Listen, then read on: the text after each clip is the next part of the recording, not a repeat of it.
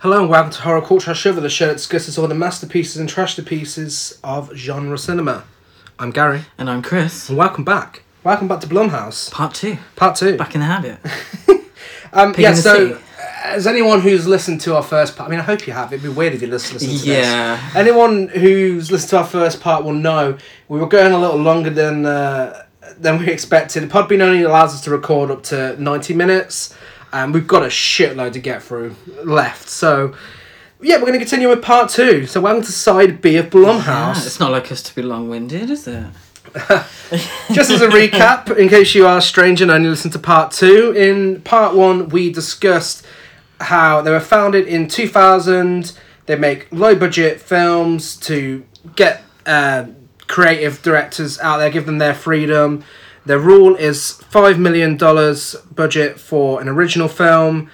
And they st- they really launched themselves with Paranormal Activity and went on to release Insidious, Sinister, The Purge, Whiplash, Ouija, Oculus, Unfriended, The Visit, and The Gift, all of which are discussed in part one. So again, if you haven't listened to it, go and listen to part one. No, seriously, don't listen to part two before part one. If, you, if, you, if you're starting with part two, pause now, go back, listen to it. Yes. Okay? We'll, we'll patiently wait for you. Yes. We'll still be here. I don't want to see that Part two's had like part two loads of has had loads of streams and part one has had none. So we left uh, with a rant on the gift. yeah, we did. Yeah. Um, uh, Still rolled up. Uh, you may get spoilers in this episode like you did in part one.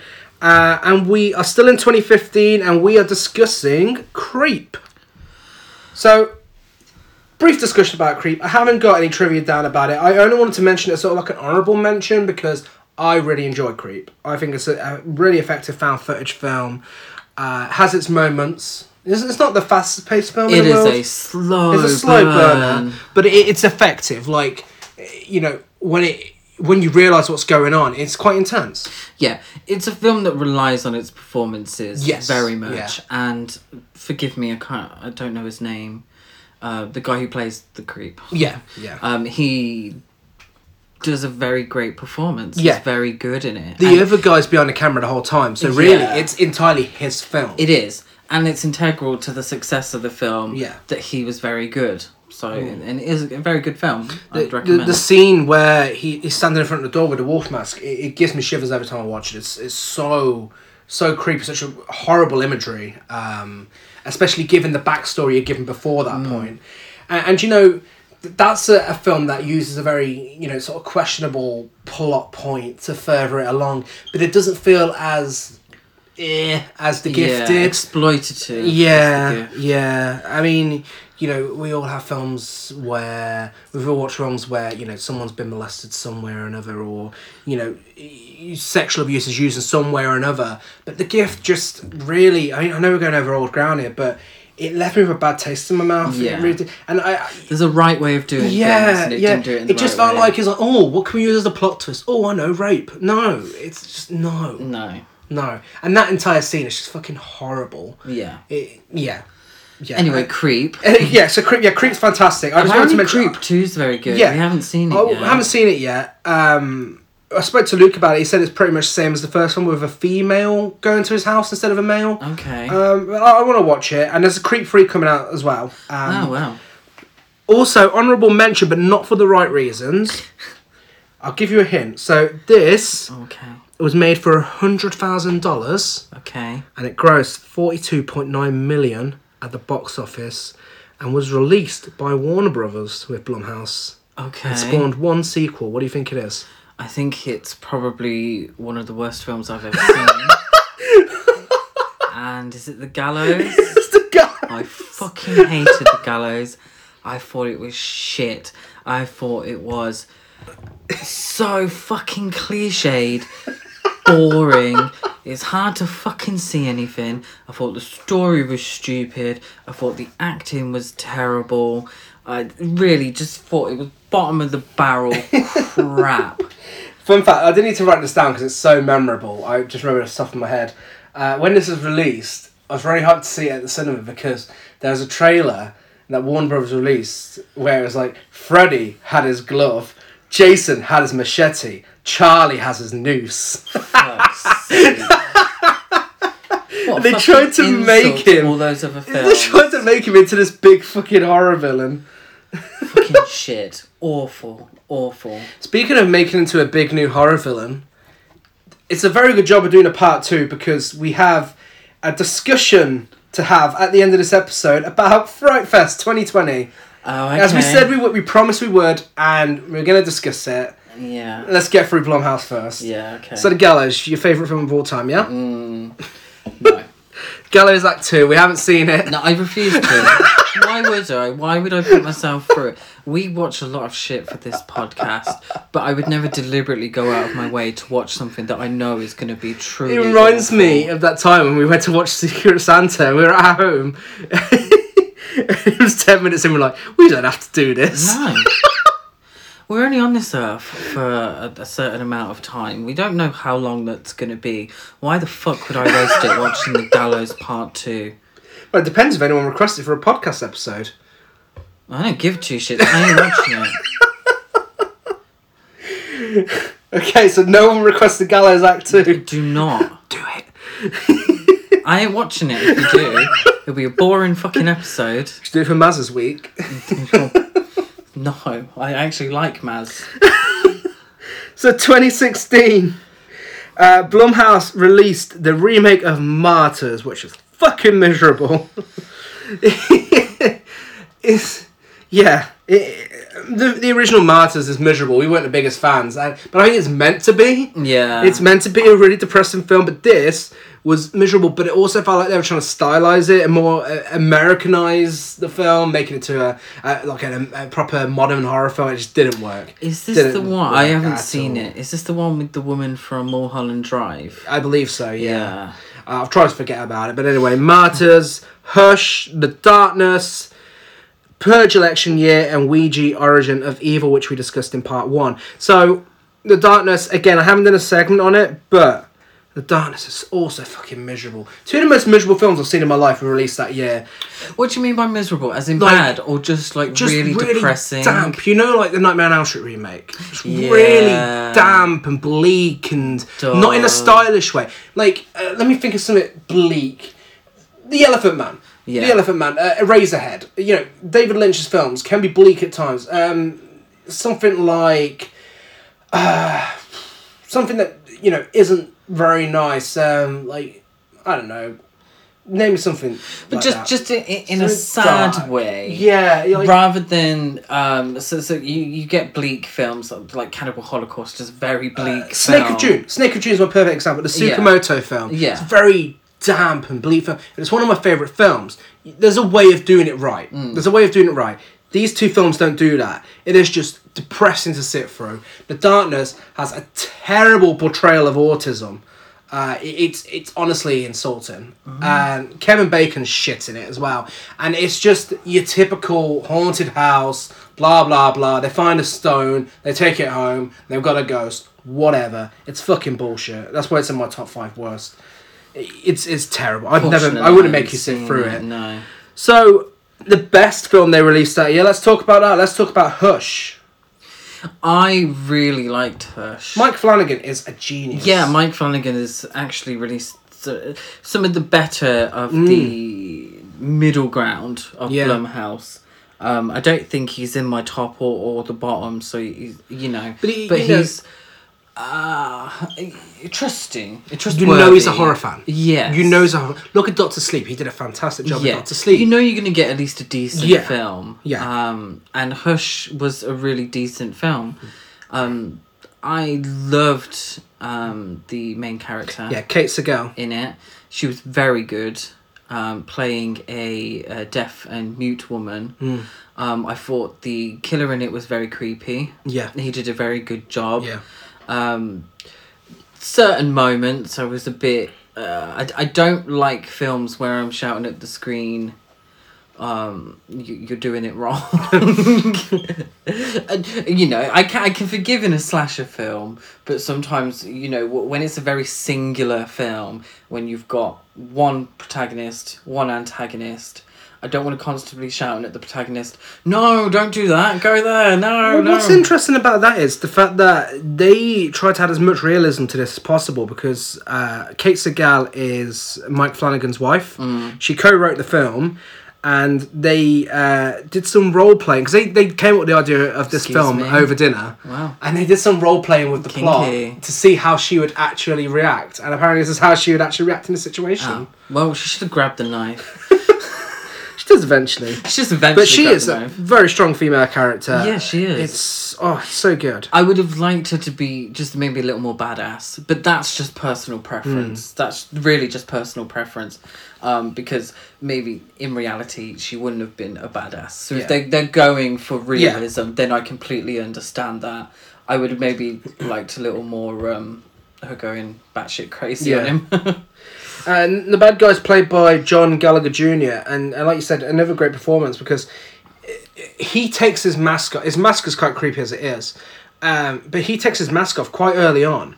But it's still just as scary because it has a sort of human side to him. yeah, Um, and the reason he takes it off is quite scary. yeah, Because yeah, she she essentially says to him, or, or um, writes on the, uh, in lipstick on Yeah. on the window because she's a mute. Um, she essentially says to him, "I haven't seen your face. Mm. Just leave now, you know, and li- let it be. You know, yeah. just leave it be." And he just takes the mask off and he's like, Well, I don't give a shit. You know, I'm here to kill you tonight. So Mm. Yeah. it doesn't matter if you've seen me or not. And that's what makes it more scary. There's not really a reason behind it. No. That he, he is A just never given. Yeah, he's just a madman. Like ha- Halloween, he's just a madman Yeah. that has gone to this place and he's there to kill her. Yeah. You know, it's just as simple as that. Mm-hmm. And that's what makes it so scary. Um, this is the first Blumhouse Netflix original film. Okay. Uh, it's one of the better Netflix originals Yeah, because yeah. you get some trash with And them. and her hand ha- handicap Mm. um is treated with respect. Yes, it is. Um, yeah. Yeah. It, it it's what differentiates it between other home invasion Mm. films. I do understand that, and it, it is used as a plot point. Um, that the actress isn't actually deaf Mm. and, and mute in real life, but it does it correctly. Yeah, yeah. It it's respectful, um, rather than exploitative. Yeah, yeah. It, it never laughs at her or Hmm. uh, or does it wrong. I, th- I think they really did some research into. They, they definitely did. Yeah. It contains less than 15 minutes of dialogue. yeah, So that's over 70 minutes of dialogue free yeah, in, in moments in the film. yeah, Uh, William Friedkin's a big fan of this, uh, as I mentioned earlier. So is Stephen King. Uh, Yeah. They both recommended it to uh, for everyone to watch. yeah, yeah. It is a good film. I would I would recommend watching it. Yeah, it, it's rare that slasher and home invasion could be mixed so well. yeah, yeah. Less so slasher. I mean, you haven't got. Well, I mean, many he's, big he kills everyone he comes into contact with. Yeah, apart from us. essentially, yeah. But it, it's not you know big tits in the woods. No. So moving on to 2017, what a year for Blumhouse. We get Split, Get Out, The Belko Experiment, Birth of the Dragon, which was made with WWE. Um, I'm, I'm, I think it's a martial arts film. Is that? I never heard Yeah, yeah, it. yeah. Uh, Happy Death Day, Creep 2, and Amityville The Awakening. Oh, lost at the end there. Now, I- I'm just saying the big names here. They, they, they've released loads of smaller films as well. Um, you know, there, there are a main lists online listing every film they've released. But th- there's some years where they've released so much that I, I could spend 10 minutes telling you everything they've released. Um, but these are the main standouts. Yeah. For good or bad reasons. Starting with bad, let's talk about Amityville The Awakening. Oh my god, poor Jennifer Jason Lee. Is it what when what year did Hateful Eight come out? Um, so Hateful Eight, oh, 2015, I want to say. fifteen. Well, this was released in twenty seventeen, but when Yeah. was it filmed, Gary? So, the Tell us that, backstory it'll for make this more one. sense. This was the idea came about after Paranormal Activity. So you- you're talking like between 2000 and 2011. They said we're gonna make Amityville the Lost Tapes. It's gonna be a found footage film. Oh, blah blah blah blah blah. yeah. There's also the same time when they were going to make a Friday the Thirteenth found footage film as well, and uh, you know, Oh. yeah, it was that that era where everything was found footage. They did make an Amityville found footage film. That's the story for a different day. Oh. It's not great. Um, then they went to the idea of Amityville: The Awakening, uh, a meta meta version of Amityville not necessarily a sequel, but you know it acknowledges the films exist and a plot about a uh, comatose guy, insidious, a comatose guy and his family moving into the Amityville house. Blah blah blah blah blah. Possession. So they filmed this. They, they, they filmed it in 2014. They had between uh, 2012 and 2017. They had seven, seven failed release dates, and eventually, Should have been eight. eventually, they released this for free on Google Play in 2017 with a very limited theatrical And it's release. still a rip-off. It, yeah, it was made on a 7.7 million dollar budget. really. It made 8.4 million worldwide, but its domestic was like $700. Yeah. Written and directed by Franck Khalfoun, who you will be surprised to find out is the director of the Fantastic Maniac remake. Oh. How the fuck did he go from that to this? Wow, yeah.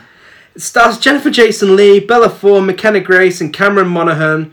All big names. Yeah, yeah. Um, and at the time as well. Yeah. I mean, Bella Thorne was a Disney star. Well, this would have been McKenna Grace's debut. Uh, she's gone on to be in Captain Marvel and, Okay. uh, quite a few. But the others The others, yeah, obviously. Jennifer. Jason Lee's a massive name. Okay, yeah. Yeah. Um, it, it, took five years to complete, so Cameron Monaghan's body tone changes throughout the final scene. Oh my it's God. also the final film of the Weinsteins. Oh, As if you didn't need any more reason to hate it. exactly, exactly. That's uh. I, okay, let me get into this. Jennifer Jason Lee, Forgot how to act. fantastic actress. Look at this, and then watch Hateful Eight, and see what she's capable of. Because she ain't very good in this. She deserves better. It's ridiculous. Again, we're, we're going to go into spoiler territory, but the point of this film is that Jennifer Jason Lee moves her family into the Amityville house with the hope that her son will get possessed so he can come back to life out of his coma. What the fuck? Yeah. And Spoiler alert, he does. Spoiler he does. And it looks shit. And the thing is, you're not meant to think that she's suspicious, but from the moment she's on screen, Yeah. she looks so suspicious. She's Exactly. obsessed with her comatose son to the point it's disturbing. And Bella Bella Thorne is terrible in this film. it's honestly like watching American Conjuring. And again, add it to the tally. they live in the fucking house. This counts as a Turn new on. episode. This counts as a new counts as a new episode. episode. Add it to your tally. you live in this house. Turn on the fucking light. You're giving your son drugs through an, a needle. Turn on the fucking light so you can see what you're doing. What the fuck? Bella Thorne is terrible. And she also plays a gothy girl. Okay, you're not going to do the thing you normally do. You're not like, beautiful actress. She's a fucking piece of shit. She looked. She didn't look very good in this film. It wasn't a flattering look for oh her. my god. Well, it wasn't a flattering look for her, but she she played a goth girl basically. Black lipstick, wore nothing but black, leather jacket, Pixies poster. all Pixies poster. Fairy lights. Her family are from Amityville. They've moved there, but Jennifer Jason Lee's family are there. Yeah. Yeah, that's the idea. This girl had no idea about the history of the Amityville horror. Absolutely no idea. No idea that there were films and a book and murders there. No idea. This goth girl. That's so unbelievable that she would be completely unaware Yeah. of this. And she, she has to go to her mother, Jennifer Jason Lee, and say, Why didn't you tell me that this was the house where people were murdered? Oh, I was gonna tell you. Fucking hell, mate. One of her friends gives her.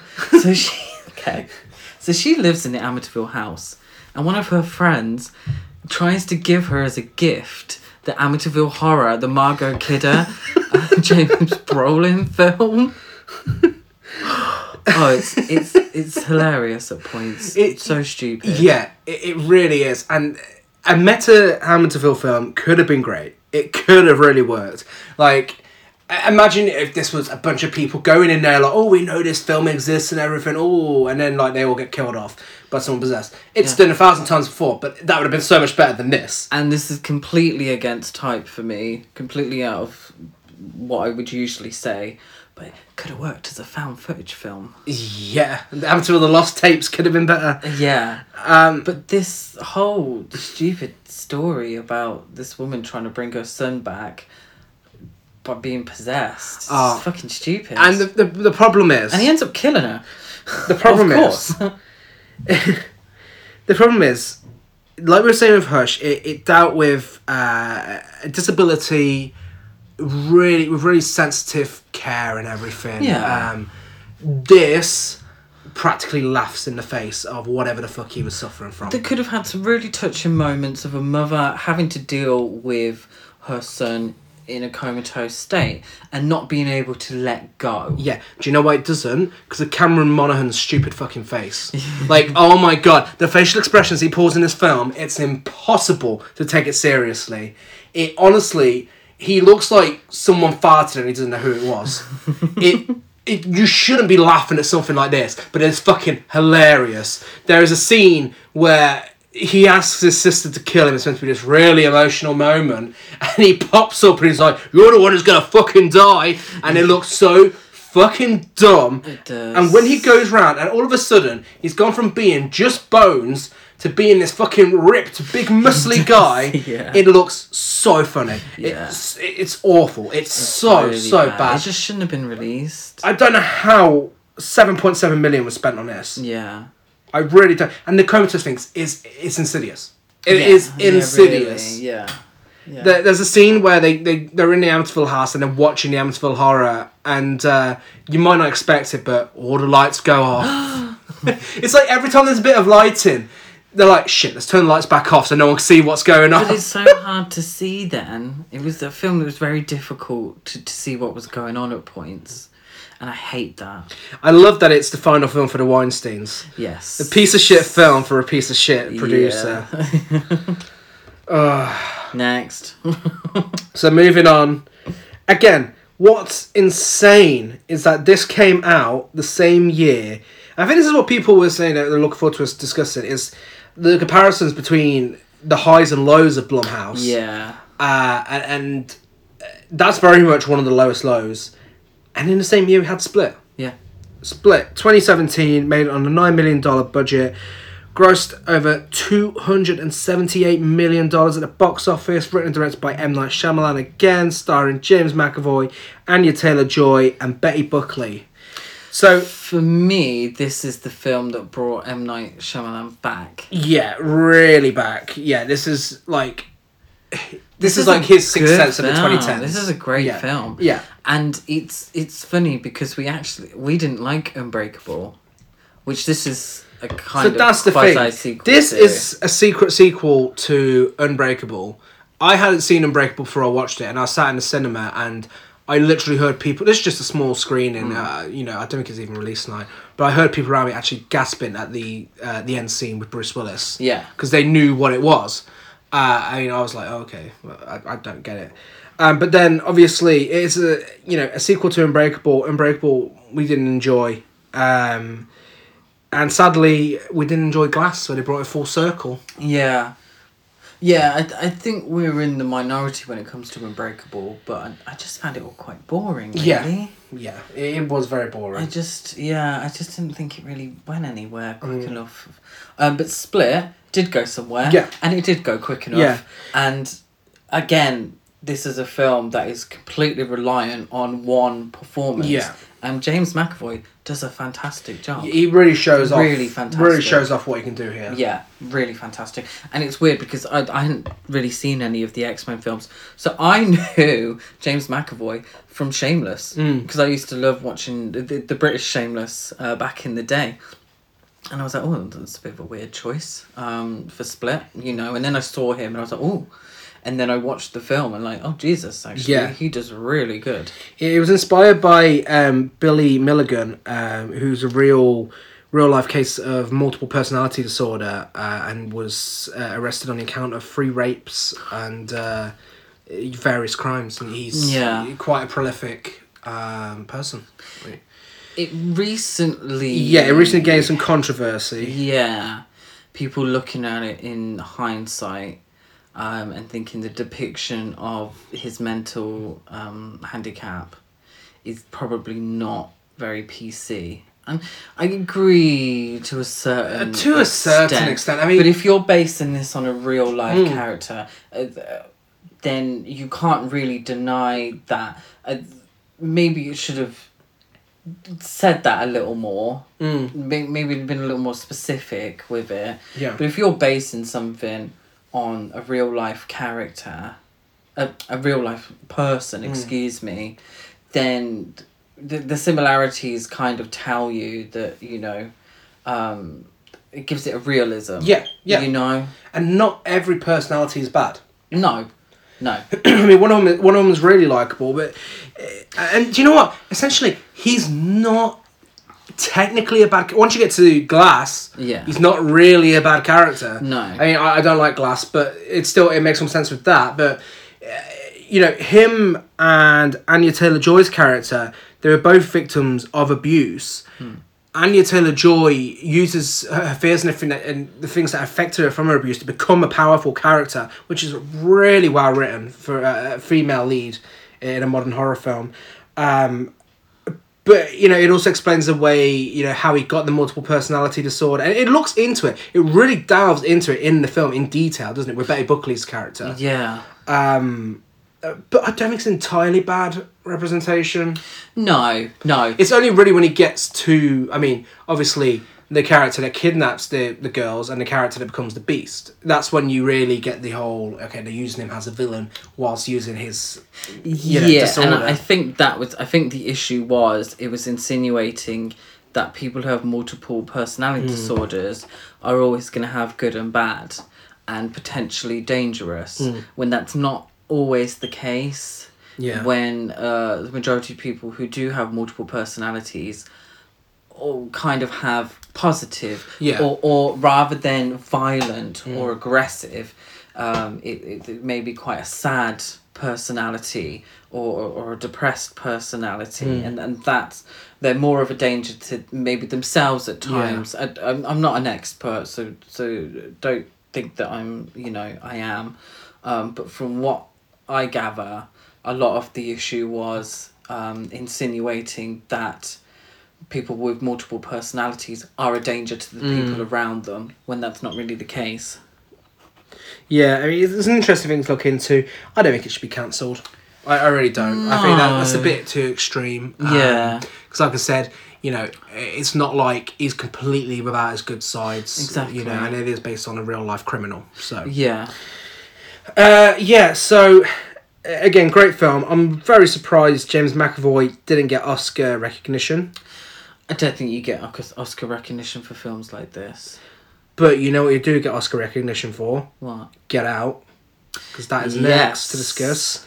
So, Get Out uh, was made on a $4.5 million budget, made over $272 million at the box office. Written and directed by Jordan Peele, starring Daniel Kaluuya, uh, Betty Gabriel, and Catherine Keener, to name a few. And this is one of the most important horror films of the last fuck knows how long. Yeah. It This- really is. This is a fantastic film, and it was deserving of Oscar recognition because it's so well written, so well acted. It really, it's a horror film that really says something, and you know, horror. I think horror more than any other genre is susceptible to give political commentary or to really give out Yeah. a message because you because horror is so broad and you know this is going to sound maybe a little silly or a little um, pessimistic but there are so many horrors in real life Yeah. that the horror genre can take from Yeah. and then you can you can have horror um, sci-fi horror comedy horror um, you know horror thrillers or dramas or romantic horror you, you can bring all that together and really say something and really do something because there are fantastical parts of horror. You know, Get Out deals with a concept that isn't really real. You know, it's not, but the themes on show Yeah. are so real. I think that's really demonstrated a lot during the final scene. Uh, and this was mentioned on a documentary we watched called uh, Horror Noir. Uh, Yes, that was that was fantastic on Shudder, and it deals with um, you know African American people in, in horror. Yeah. Um, I think as in- changed through the years. Yeah, uh, as they mentioned on there, and I believe Attack of the Queer Wolf mentioned this when they covered this film, that final scene where he's finally got away from everything that's gone on, um, and the police car turns up, even sitting in the cinema as a white guy, I was like, shit. Yeah. It's like you have that immediate feeling of dread when that police car turns up at the end. Mm-hmm.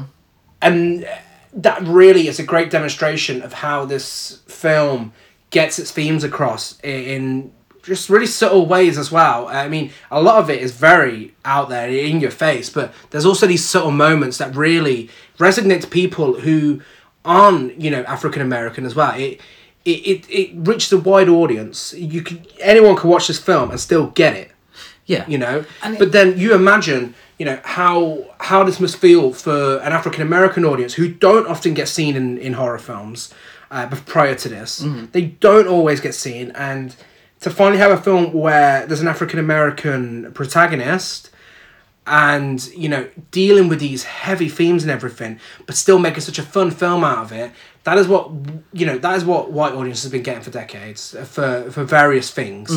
Um you know it's always a, there's always you're never short of a film a horror film with a white lead are you but then for this to come out and be so powerful and get the recognition it did it, it's it really is something special yeah, and what makes that last scene so special is the hope it provides when you realise it's his uh, his friend, the- one of the best cats in the film.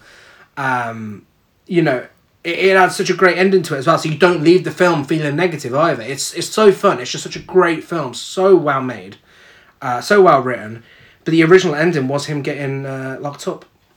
yeah, yeah. I th- I'm glad they changed it. I really am. I, I am. I, I, think the, the connotations are there, and which was why we all sort of sort of sat up and been like, "Oh shit!" Yeah. When the police car's there, and I think that works as well. And I, I, I'm glad that it had a happy ending.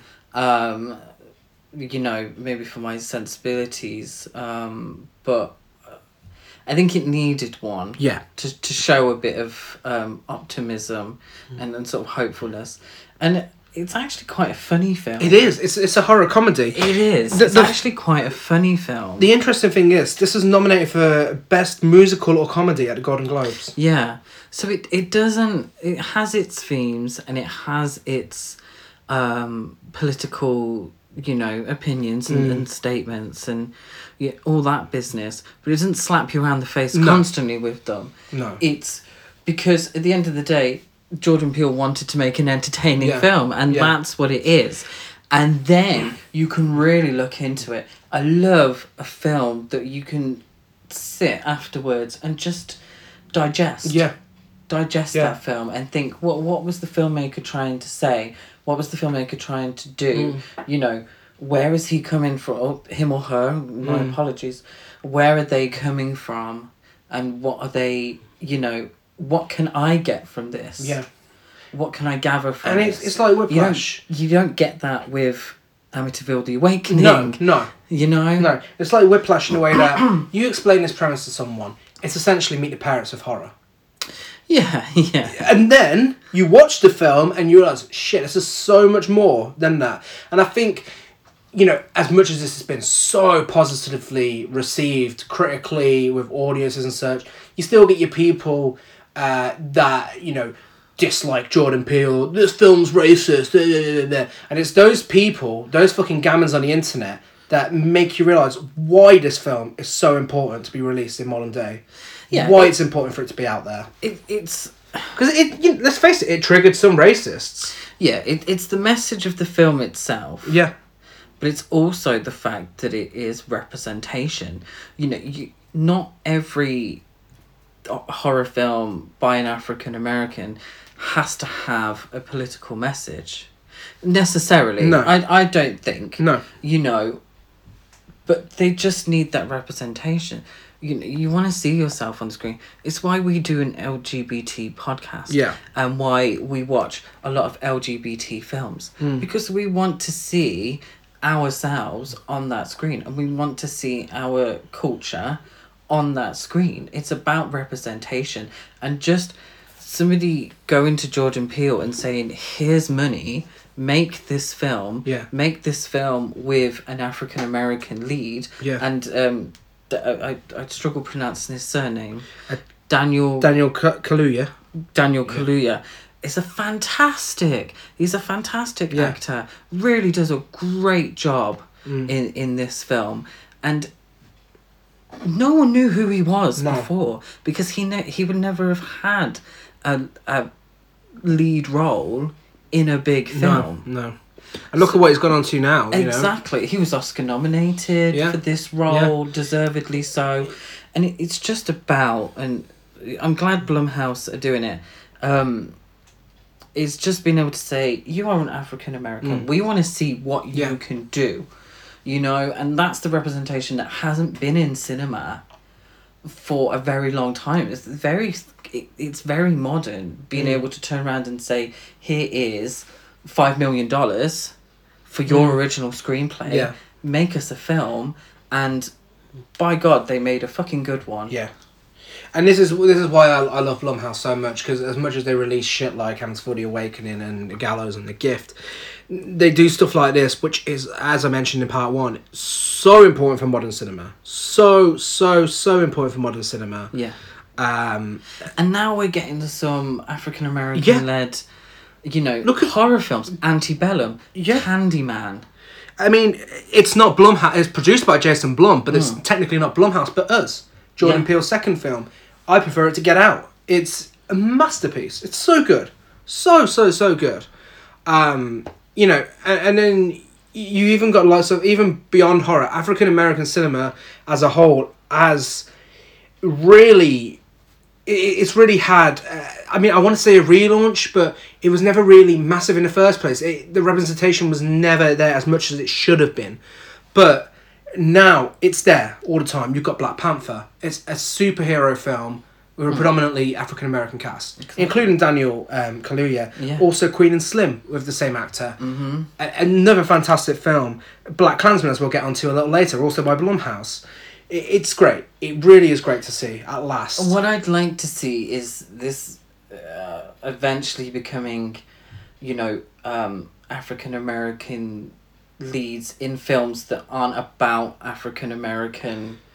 Cool. yeah, to a certain yeah, extent. yeah, yeah. It I- needs to be, you know. I mean, this is still I like really want Idris Elba to be the next James Bond. Yeah. That's what Yeah. I want to see. this is is currently ga- groundbreaking because it's still quite fresh of Get Out. I mean, this was you know 2017, uh, but yeah, I want it to be normalized more to where you don't where you look at it and you think, okay, cool, it's another film with Yeah. an African American lead, where we can Yeah. see, you know, and that's the, that's why these this actors being taken and these directors getting these big blockbuster films. Mm. Yeah. That's what I want to see Yeah. now. That's what I really want to see. Yeah. Because, you know, Get Out is a fantastic film. Really well received. Oscars, all that business. But it's not a blockbuster. Mm. You know, it's not, you know, the Avengers I'd say it's a blockbuster horror film. yeah, to a certain extent, but five million isn't the same as being given thirty million to make Well, that's the a thing. big summer film. This was made on 4.5. This is even less than 5 million. Yeah. And the things they've achieved in this film for that budget is great. The cinematography, you know, it, it's it is a masterclass in horror filmmaking. And Black Panthers, I think, really helped that. And Yeah, I'd like yeah. to see that continue. yeah. Absolutely. So, I mean, uh, as we mentioned, Oscars, you know, this won original screenplay, nominated for Best Picture, Best Leading Actor, Best Director. It, that in itself is groundbreaking. Every time a, a horror gets nominated for Oscars, it's a milestone because it's not often it happens, is No. it? Let's face it. No, and you can get some real, like I said earlier, you can get some really great, powerful horror films Mm. with a very gr- good message and very well made. Yeah. it does does happen. Universal wanted a sequel, of course, because it made loads of money. Uh, but Jordan Peele said he would be open to it, but only if it feels right, and he wouldn't make it before that. No. Only if he felt he had the right idea for it and it didn't feel forced. Yeah, you don't want to just rehash the first one. Yeah, he, he became the first African American director to earn more than hundred million in a debut. Nice. I can't believe it took to 2017 to get to that point. Yeah, yeah, and he was he was fairly established, not in horror. I believe he was quite established in comedy. Mm. Yeah, Um. Yeah. And and this stayed in the U.S. top ten for the first two months of release. Yeah. So yeah, uh, Get Out. It's a fantastic film, very important part to cinema, a very important film in cinema history and horror cinema. Uh, and uh, you know, as with any of the films we've said positive things about on this podcast, you know, check it out if you haven't seen it already. Uh, we haven't actually gone that far into spoiler territory for that one as well, so even better. So Yeah. Yeah. um, next up, Happy Death Day, uh, directed by Christopher Landon, written by Scott Lobdell, made on a four point eight million dollar budget, made over 125 million at the box office, starring Jessica Rothe, uh, Ruby Moon, uh, that's how you say her surname, and uh, Israel Broussard. Uh, it has a cast full of people whose names I can't pronounce. Great. Um, I this film has a really special place in my heart. I just I love it. I really, really, really love this film, but I love its sequel even more. Yeah. Um, I'm surprised that this film wasn't made earlier than it was. Yes, You yeah. know, if somebody went into you know a producer's um, office and said, "I got this film, Mm, Groundhog Day, but horror," yeah, you're like, "I'm sold." Yeah, Nice. absolutely, yeah, You know, I'm so surprised that this didn't come up before. yeah. Um, but it has been made now, and it was very good. Yeah. Very, very good. And it doesn't need to be. It's a slasher film. It feels like a slasher film, yeah. but it also feels like a comedy, and it doesn't need to be over the top gory either. No, no, because it, it there's some very funny moments. Um, there's a great mystery Yeah, to it as to you know very unpredictable. it's a who done it. yeah, very unpredictable twist as well. Yeah, uh, very likable lead. Yeah. Very very likable lead. Yeah. Uh, Jessica Rothe is fantastic. Yeah. She, she's such a great actress. Um, her nude scene in this film uh, is a very interesting fact because it's filmed from the shoulders up, so technically she didn't need to be nude, but she decided to go fully nude for it, film it on an actual campus, but they said, that's fine, we'll do that, but we're only having female crew members there to film it. And, and she said it felt really liberating, and it's quite an empowering fact, and I think it's great. Good for her. Yeah, the, uh, this might surprise you, but the costume, uh, the babyface costume, was designed by the same designer as Ghostface, Tony Gardner. Oh wow. Uh, it's very Scream. This film is very, very Scream. You can tell Christopher Landon loves Scream. Yeah, I was also With its humour. getting Valentine Yeah, from The yeah. Mask as well. It's a great mask. It's it's very um post scream horror Yeah, as it is, well yeah. for for a, a modern audience. Yeah. But it's very much you know, there's some cliches in Mm. there. Stereotypical uh snotty You get an 80s dance scene. Yes, yeah, yeah. Very the partying, Yeah. all that business. Um That very Jennifer's Body esque, Mean Girls esque dialogue. Uh, Very sassy, and you can tell this was, you know, made by a gay man. yeah, yeah. It's very much made for a gay audience, I'd say. Yeah, and a female and a female audience, and yeah. a female Yeah, audience as well. absolutely. The, the men definitely take a back seat Yeah. in this film, um, which is very refreshing. Yeah, and you know, as as much as I, it, the first film's like, and and the second one, is it's just like listening to your favorite pop song over and over again. It's just that cheese is there, the camp is there. yeah. But it's so enjoyable, you can't get enough of it. It's so It good. does. It does exactly what it needs to do. Like I said, it's a slasher film based around the concept of Groundhog Yeah, Day. yeah, it's bubblegum pop horror. It does exactly what it needs to do. Is it giving out a message? No. Is is it completely groundbreaking? No. Is it fun to watch? How fucking yeah. yeah, yeah. You know? And the second film, I decided to mention now whilst we're talking about the first one. The second film doesn't give a shit how crazy it gets, and I really respect that. It turns into a, big elaborate sci-fi film, and it fucking works. It somehow it works so well to the point I prefer it over over the first film. It's one of my top ten Blumhouse films. Um, it, it also contains a scene that made me cry. Actually, like bawling. It, it's a fucking slasher film. I see. I don't think that the sequel is really a slasher film. Yeah, I think it becomes full on comedy. Yeah, but it's it's marked. It's, it's leading on from a slasher film, but it has that scene in there, and it, it just makes you realize that you know as much as this is so much fun, uh, mindless fun, Christopher Landon actually gives a shit about his characters. Yeah. Yeah. I I think it becomes maybe a little overly complicated, Mm. whereas the first film was very simple with a very simple Yeah.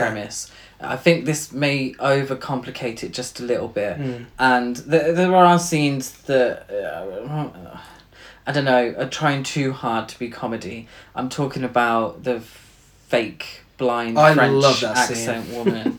I wasn't a massive fan of that scene. It took me out a little bit of what was going on because I, I, I feel like the horror was lost in the sequel. Yeah, don't if, if you don't watch expecting a horror film, you'll love it. Yeah. It's yeah, it's not a massive, massively horror, but it, it's just a good film. It's just a good film. Yeah, And- it felt and- like a teen comedy. Yeah, and that's that scene I'm talking about though. I mean, that had so much for, and I think if I remember right, forgive me if I'm wrong. Christopher Landon actually, um, his mum passed away prior to this, Mm. so he wrote that scene because of what he'd want to say to his mum before she went. Yeah, it's And- a very hard. Oh my god, that scene it is Yeah. so powerful. It's so powerful.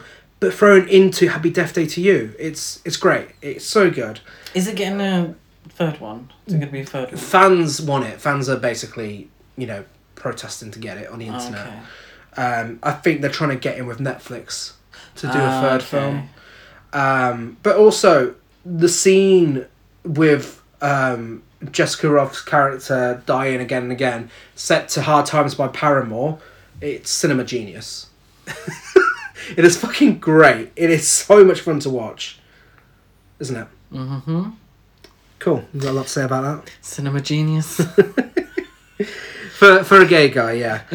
Um, but yeah, no, I, I love those films so much. And if you haven't seen them, watch them. Just, you know, go and buy them or whatever, just watch them.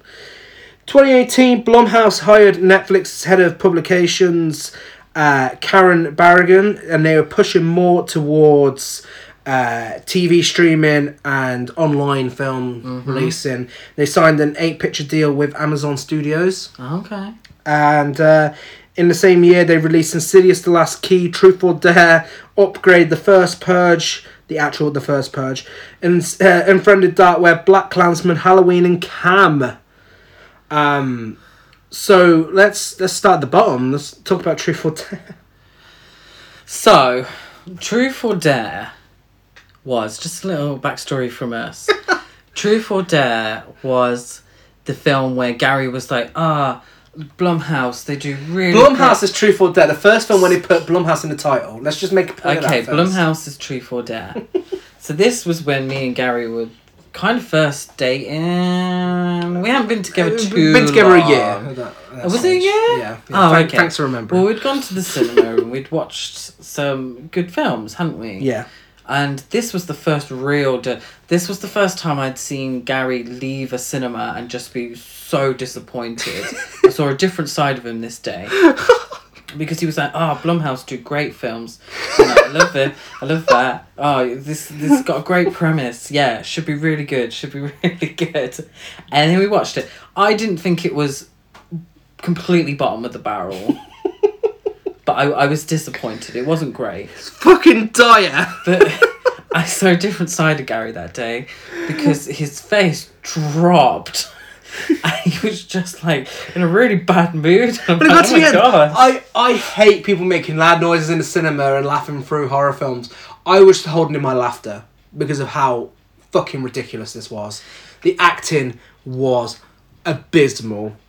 So abysmal. Yeah. He- Jeff Wadlow, he really doesn't know how to write gay characters either. You got your stereotypical gay character in this film where his his, his there is to tell his dad that he's coming out.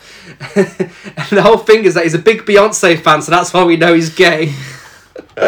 It was one of those films where if you'd read the premise, and the premise is essentially it's uh, tr- people are forced to play truth or dare with um, dire consequences, and they pass it on to each other when they play truth or dare. Yeah. It gets passed on in, in the game. And they get but Snapchat filter to do faces. Essentially, if you do not do truth or dare, then you die. Yeah. But in playing dare, some of the dares are quite dangerous anyway. Um, they have no choice. So that's an alright premise. That ain't a bad premise. Until Like, you this could be interesting. and then you watch the film, and you think, "Oh no, this don't work. This doesn't work." and I'm not sure if they could have really done anything to make it work, because it just felt really stupid. Like the the um. When when they say truth or dare, some fucking stupid face filter. It looks like a Snapchat filter. It looks like a Snapchat filter, and it looks fucking stupid. And you think about it afterwards, you think actually maybe this premise just would never have worked, No. which is why it wasn't done before. yeah, it does work. Being passed from one to something, being passed from one to the other, and the film's called It Follows. This definitely ripped off It Follows, but with Truth or Dare. to a certain degree. And also, I mean, I, Ring did the same Well, thing. yeah. passing on the video. and, and the ending of this is the exact ending of The Ring. yeah, It, it literally rips it right off. And I know it's a horror film. You meant to want to see these people get killed, oh my god, they're unbearably obnoxious. they are, and they all actually. talk like they're reading from dialogue that was written from an older person, thinking how uh, this is how a younger person speaks. That is Like, cool, dude. That is very much a difficulty with some of these films. Is that somebody very much older is writing for Yeah. people very much younger. This had about eleven writers. Yeah, of course it did. uh, what I've also found is that a lot of these films are written by men Yeah. who don't know how to write female characters. Yeah, so this is um, uh, directed and partially written by Jeff Wadlow, uh, who also made Cry Wolf, which I'm told is very homophobic. I haven't seen it myself though. Uh, Kick Ass 2, which was a disappointment, and of course Fantasy Island, which we'll get to shortly. I don't know why Blumhouse keep employing this guy, and he's still got another film coming up with them where he's making a film about the Magic 8 Ball. Oh my god! Uh huh. Blumhouse's Magic 8 Ball.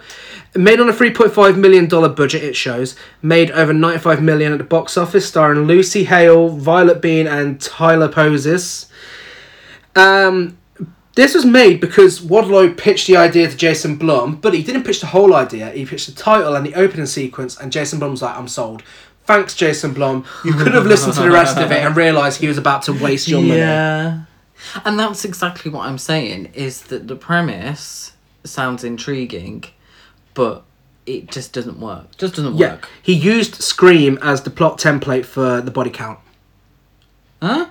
Yeah. What does that mean? So the body count in Scream, uh, he used that as a template for his body count in Truth or Dare. Why? So he, he's working off Scream, and we got this. What the fuck? That makes Yeah. no sense. Uh, and it's the First first say film. I want to kill ten people in this film. Yeah, it's the first film to feature Blumhouse in the title. yeah. Blumhouse. They've seen how shit this was, and they continue to do it with Fancy Island. Blumhouse is. Is it Blumhouse's Fantasy Island? Yeah, Oh shit. taking uh, taking it from the bad to the good. Upgrade, directed by Leigh Whannell, director of Insidious Three. and The Invisible Man, which we'll be talking about shortly, made on a five million dollar budget, made over sixteen million, which for quite a small film, that's that's decent. Yeah. That's decent. It didn't have a massive release. No. Um, and stars Logan Marshall Green, Betty Gabriel. I love Betty Gabriel. She's so fucking good in everything she's in. And uh, Abby uh, Craden. So Betty Gabriel was in Unfriended Dark Web, the first Purge. Uh, I think, oh, it may have the Purge election year actually. Um, uh, Get Out. Oh, do you know what? When we were talking about Get Out, Mm. we didn't mention her. Yeah. She is absolutely She, fantastic. everything she's in, she's Get Out. amazing in it. She is Yeah. impeccable in Get Out. She's a very small role. Yeah. But she's incredible. Such a good actress. So I mean, this this film was accused of ripping off Venom, which uh, Leigh Whannell said he wasn't familiar with the source material when making this, and Venom was released in the same year with Tom Hardy, who looks exactly like Logan Marshall Green. Uh, this is a better Venom movie than Venom. Let's put it that way. This film is fantastic. We watched this at Fright Fest, the premiere of it, and oh my god, it's so good Yeah, it's very good. for a It's- modern sci-fi yeah. film. Uh, I mean, it's, it's often classed as a horror film, but as a more sci-fi, film, that, that for five million, that scenery and you know all, all the the futuristic cars and everything, it looks so. good. It looks like it's on a much bigger budget, very Blade Runner esque. Um, and the plot is fantastic. Really, really good. I was getting RoboCop. Robo, yeah, yeah, yeah. I was it getting is like RoboCop. Yeah. Um, essentially, somebody who is upgraded, Mm. pun- fully intended, um, to get revenge Yeah. on someone. Yeah. Essentially, it, you know, it's got the gore in there. It's got great action sequences. it's basically a sci-fi, Mm. but a violent sci-fi. That's Yeah. where I'm getting RoboCop Yeah. from as well. Um, it's fun. It's you know action packed. yeah. it goes it's got great pacing it's got great um uh scenes Yeah. Got great uh action scenes you know it's quite funny in parts as Yeah. well it's, it's a fun film It, it shows off what Leigh Whannell can do. yeah Insidious 3 was very much, you know, like you said, cut and paste. Leigh Whannell directed that. Uh, you know, it was very much just another horror film. This really opens your eyes. Like, okay, this guy's a fantastic director. yeah You know, so and he can take very little and make a Yeah, lot yeah, which, definitely. which is what Blumhouse is about released in the same year is Black Klansman, uh, re- made on, for fifteen million dollars. Made over 93 million at the box office, directed by the fantastic Spike Lee, based on the book by the real life char- uh, the character from the film, Ron Stallworth, uh, starring John David Washington, Adam Driver, Topher Grace, and Alec Baldwin. This film blew my mind. We watched it, I, I had little expectations, and it's so fucking good. yeah So, so good. very good Um, would you like to explain a bit about the bizarre story? um so yeah So this is based on a true story. Yeah, so this is um, based on a African American police police officer. yeah.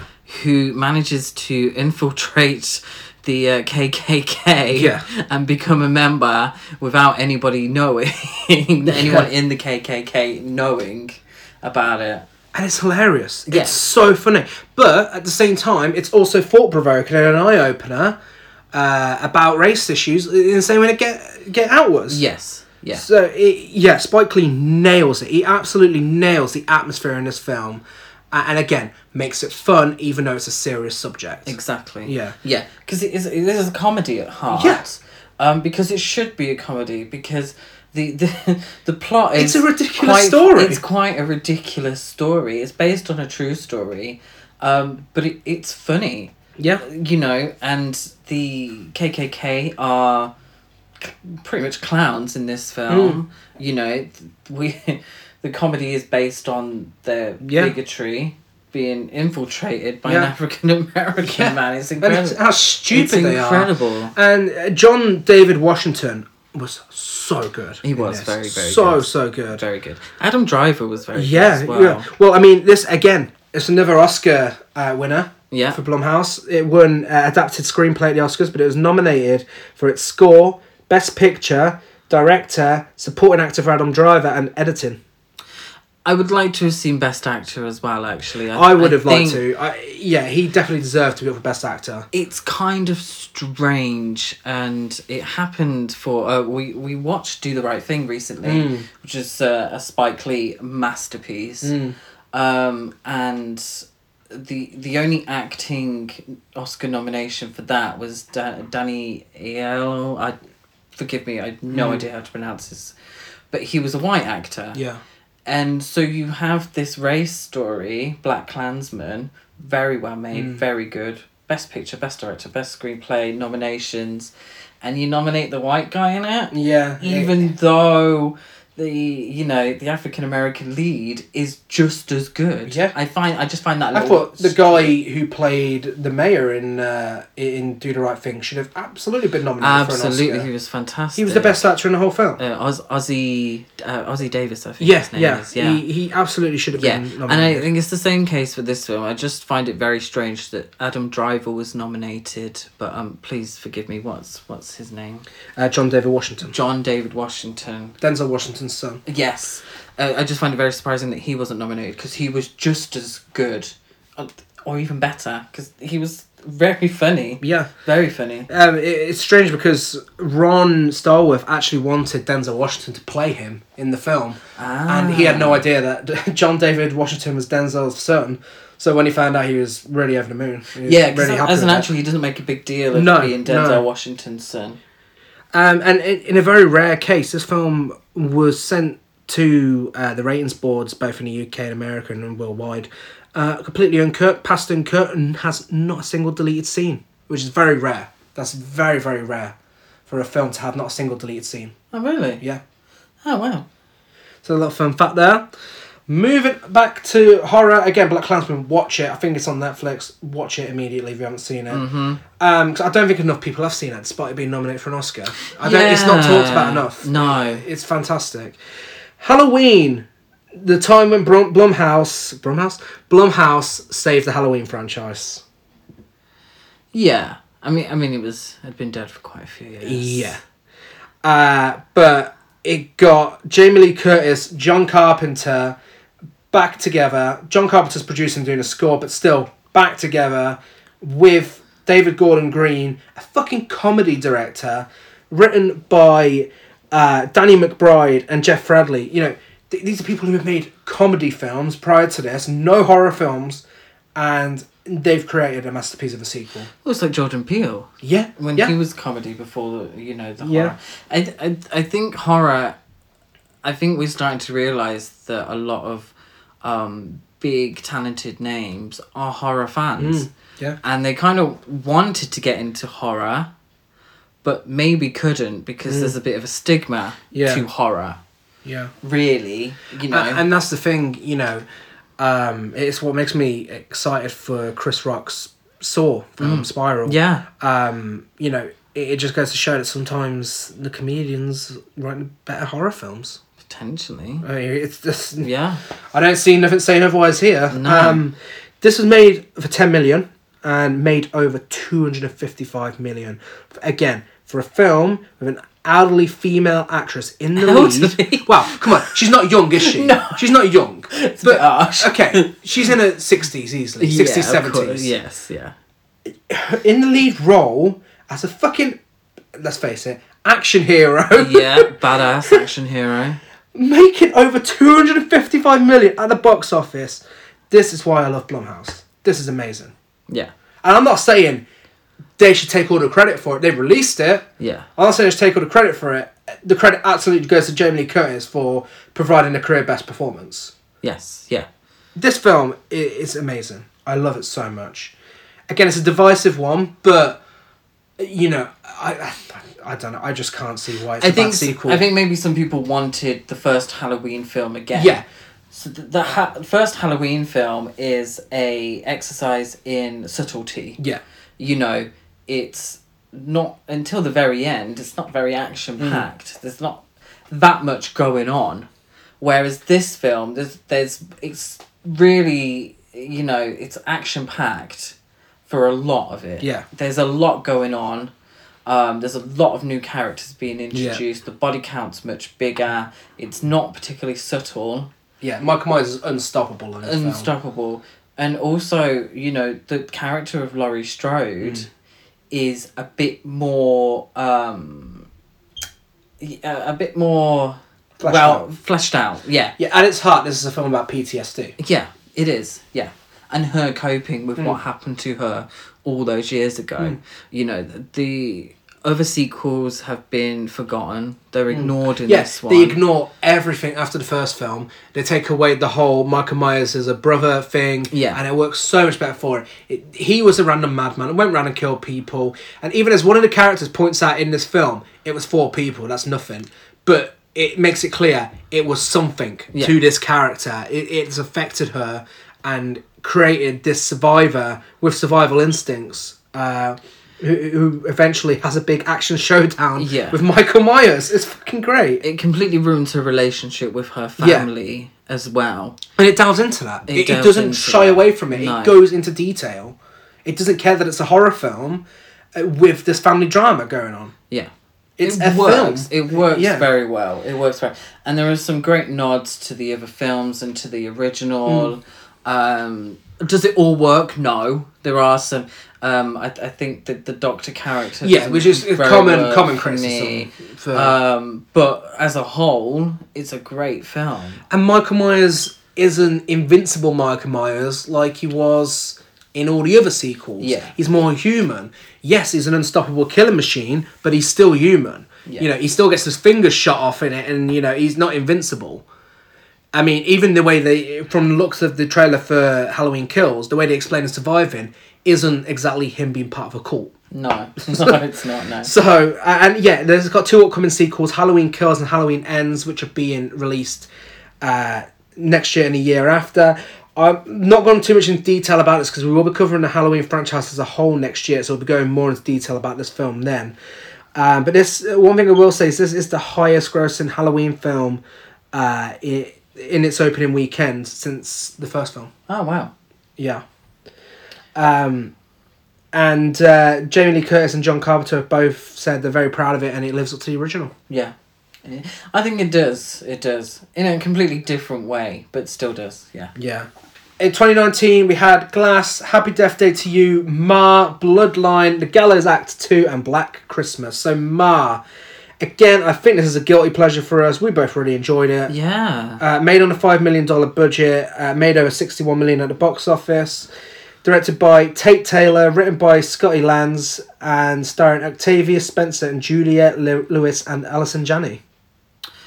Allison Janney was in it. She was. I forgot about that. Yeah. Um, this is originally w- written for a white actress in the lead role, um, but then Octavia Spencer came forward and said, "No, I want to do this," and they rewrote it for an African American actress in the lead. Again, a lead female African American cast member, you know, as a villain in a horror film, Yeah. it's unheard of. Yeah. There's, And I love Octavia oh, Spencer. Oh, she was so good And it. shows that she can do both sides. Yeah. Because she does tend to play very lovable, likable Yeah. characters. Yeah.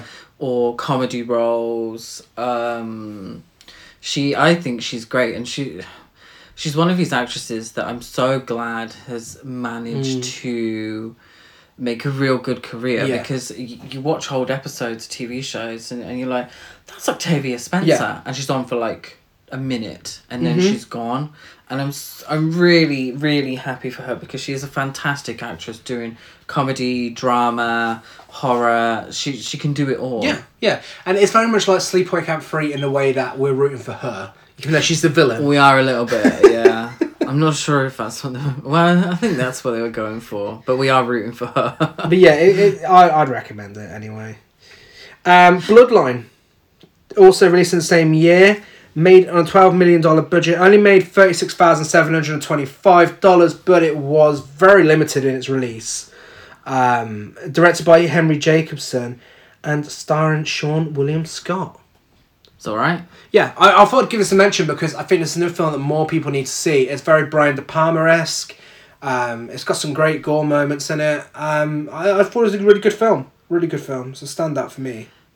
A bit forgettable, if I'm being honest. I'm struggling to remember. And what we Seann watched- William Scott was a slasher. We watched it within the killing last people. year. I still find it a bit forgettable, if I'm being Some good honest. twists in it. I'd recommend it.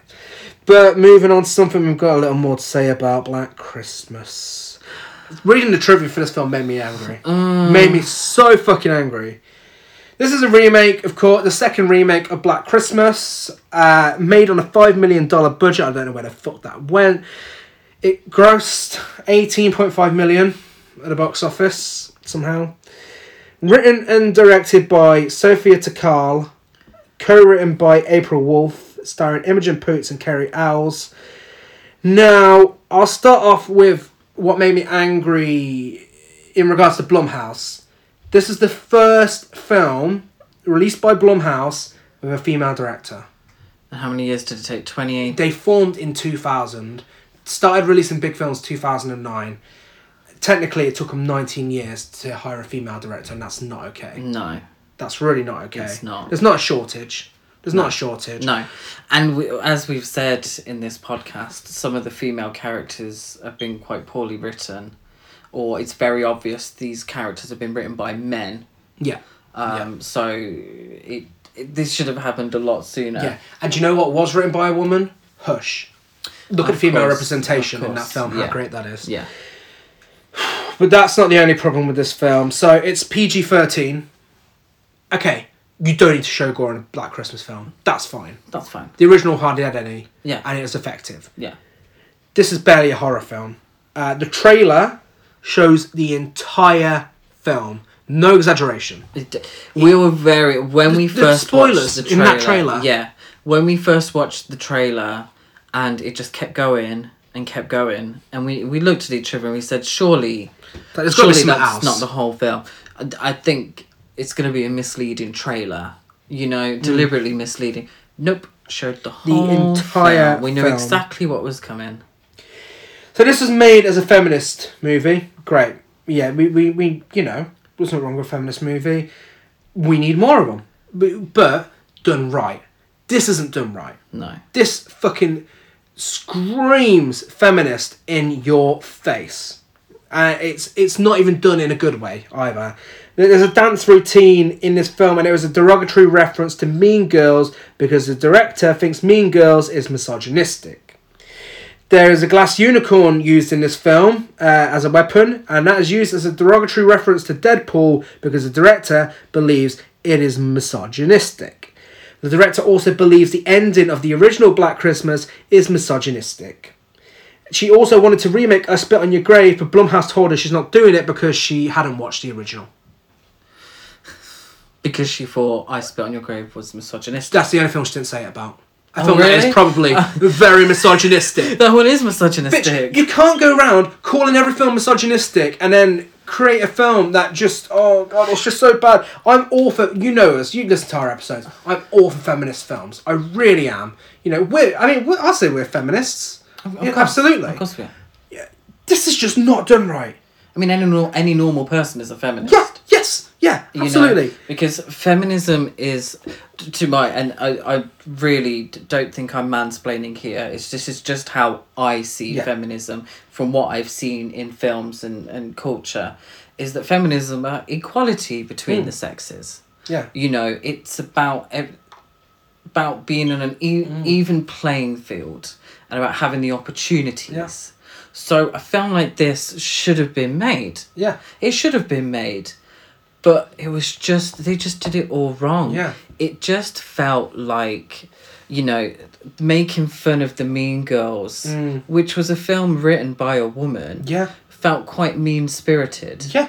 Absolutely. You know, the song itself, oh, it's horrible. it was a song about um date, ra- a song Date about rape, rape, yeah. date rape, and I understood the message, but it just came across quite um cringy. Yeah. They put the horror to the back, and the whole film was just men are trash. Yeah, Constantly. It, it was, and, and there's not a single male character That's in this likeable, film no. who's not a piece of shit. no. which just doesn't work. You have to have, you know, um, it, it's difficult. It's difficult because I'm not a woman and I, I don't, obviously, I don't understand being in a woman's shoes and watching a film like this. Um, but it just came across very um, aggressive. Yeah. It was so aggressive. aggressively anti men Yeah. and I, I'm not sure if that, And that's not something we'd usually say because that's something that normally a lot of male audience uh, members will jump to if a film is released with powerful Yeah. Look at Hustlers. Look at yeah. Hustlers, the reaction that got Oh, because it was were pieces of empowering. That's a feminist film. film. That's a feminist film. Yeah. But this, if people would say that about Black Christmas, they're absolutely right. It, it really is anti-men. it is, and it, it's all the themes are dealt with so haphazardly, and it's just it came across very aggressive, mm. and it didn't make for a fun film. No. I'm not sure if Black Christmas was really the right film to choose No. to do this with. But it had no connections to the original. It didn't Nothing. any. Absolutely nothing. You wouldn't know this is a Black Christmas remake. No. If you didn't see the title. It shouldn't have. It shouldn't have bore the title Black Christmas. It it. It's it's a difficult one because I I approve the overall message, Mm. but I don't approve the delivery, because it kind of made me hate everyone in Yeah, this film. yeah. I ended up just hating everyone, and not really caring about what happened. Mm. It- the the the feminist thing aside, it also wasn't a fun film to watch. No. It wasn't very well made. It, it wasn't very well written. There's a scene where a character says, "Hey guys, let's play my favorite game, top five animals, an actual line of dialogue from a film with grown adults. And that was so haphazardly used to become some sort of thing in, in by the end of the film wasn't it Mm. um that it just it felt very jarring and Mm. out of place because it was only there to have a connection to Yeah. some part in the end of the film it, it, it was very disappointing very disappointing Yeah, Blumhouse, Black Christmas, female director should have been amazing. it should have been it should have been a dire. lot better than it was It is the worst Blumhouse film by far. it's it's the the the message that it's giving has been done much better Yeah. within horror films It's been done much better this year with The Invisible Man. Um, so 2020, we're up to date now. This year we've had Fantasy Island, The Invisible Man, The Hunt, You Should Have Left, and The Visual.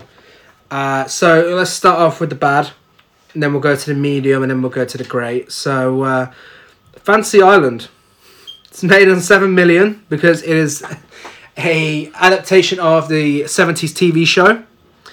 Made over 47 million despite coronavirus troubles. why did they think that fantasy island was the, the film to ch- uh, the, the tv show to choose Because you know what, this could have been great. was love boat not This- available This this could have been good. Fantasy Island as a horror film. Yeah Again, it's a good pitch. Mm.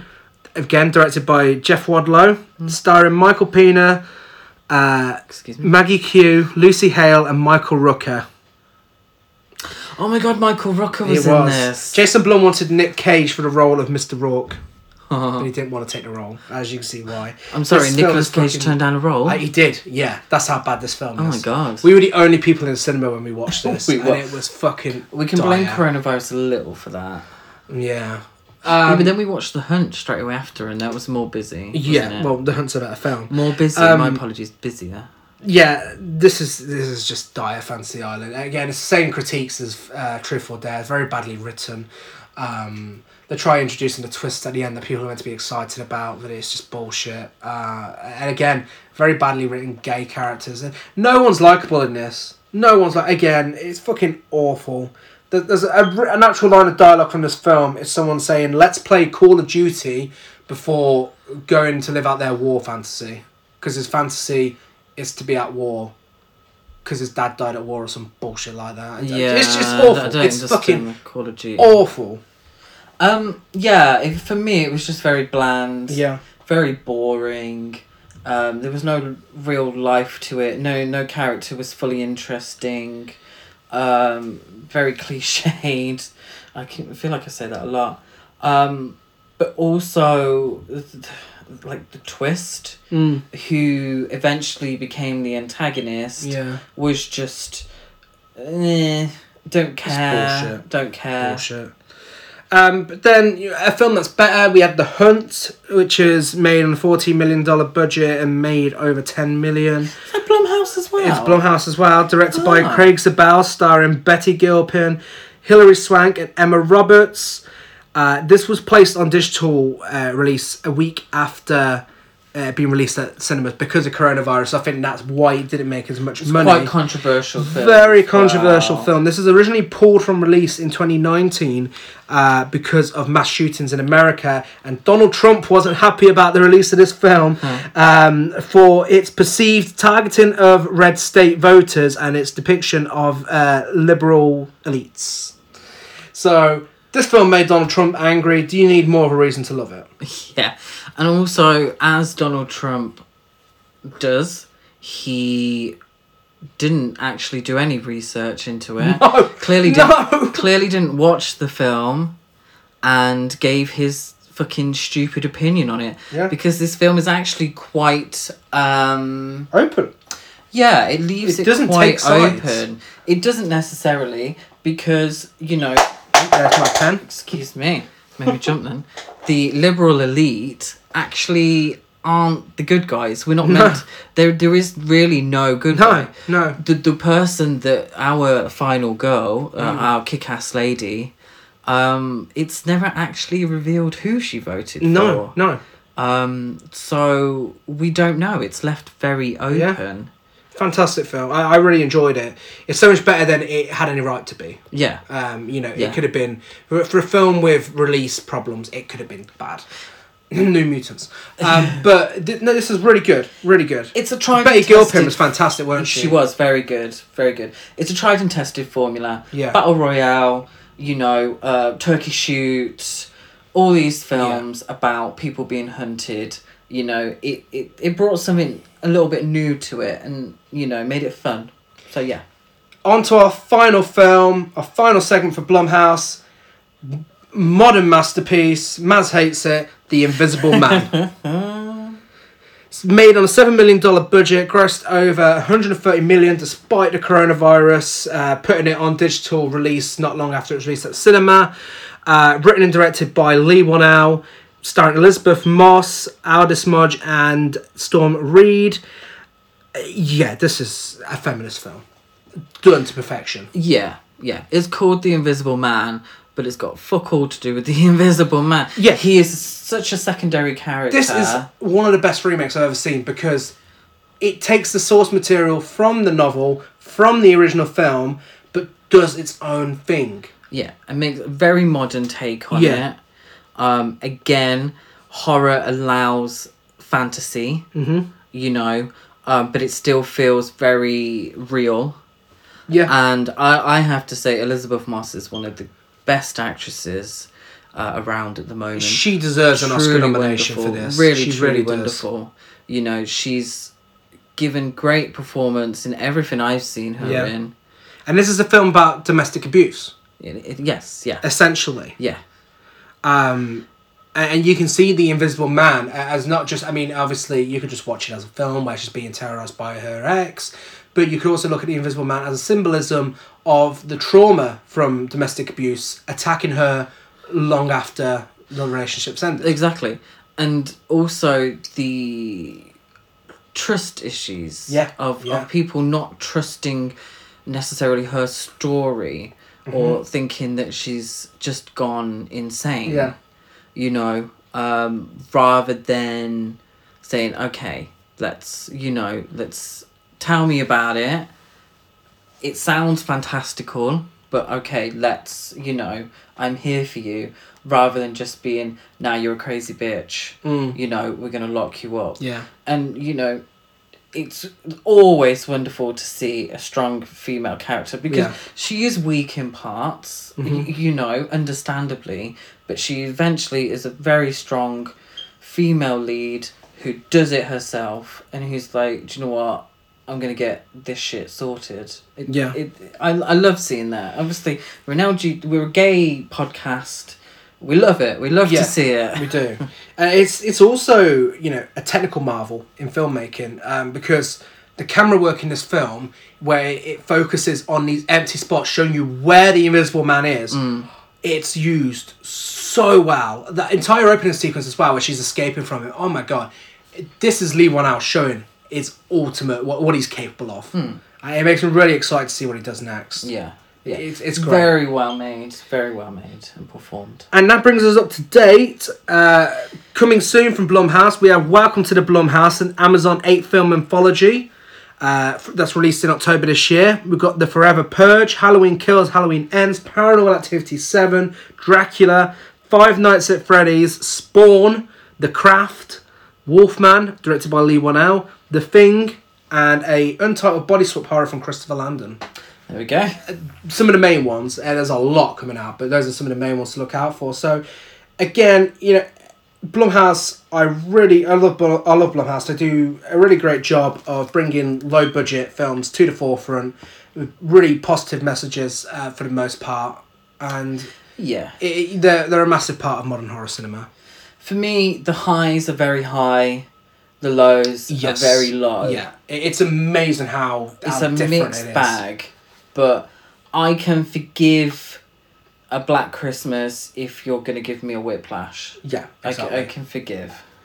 So that is our episode on Blumhouse, and quickly before we finish, let's talk Fright Fest 2020. Oh, We haven't got enough time to discuss it we really haven't got depth. a lot of time. But uh, we watched Sky Shark off top of my head. We watched Sky Sharks, I Am Lisa, Triggered,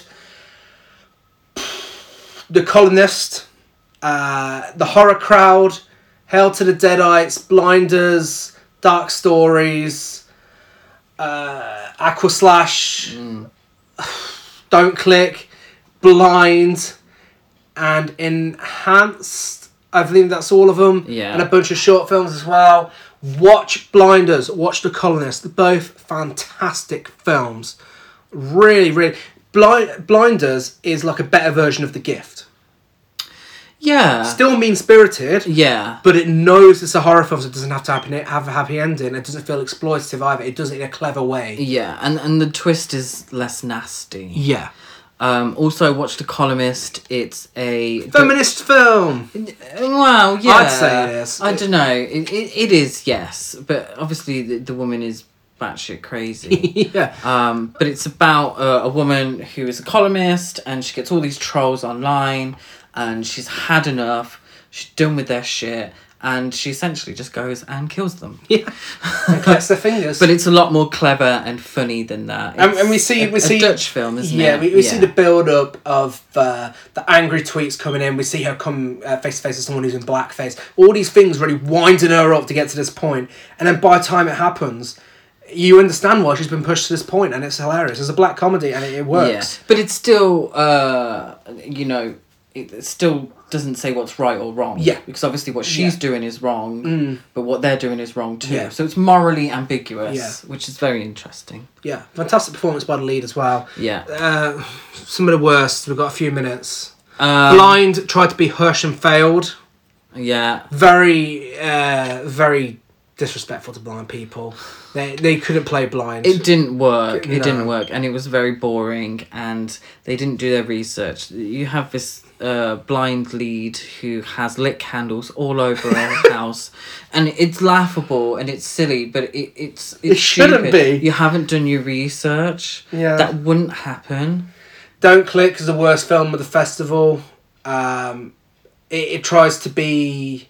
It's written and directed by a woman and it tries to say a message about uh, the, the abuse of women online, but it kind of goes against it and feels problematic. Yeah, Aqua Slash, uh, a film called Aqua Slash about a, a booby trapped water park where people get murdered, only has one minute of gore.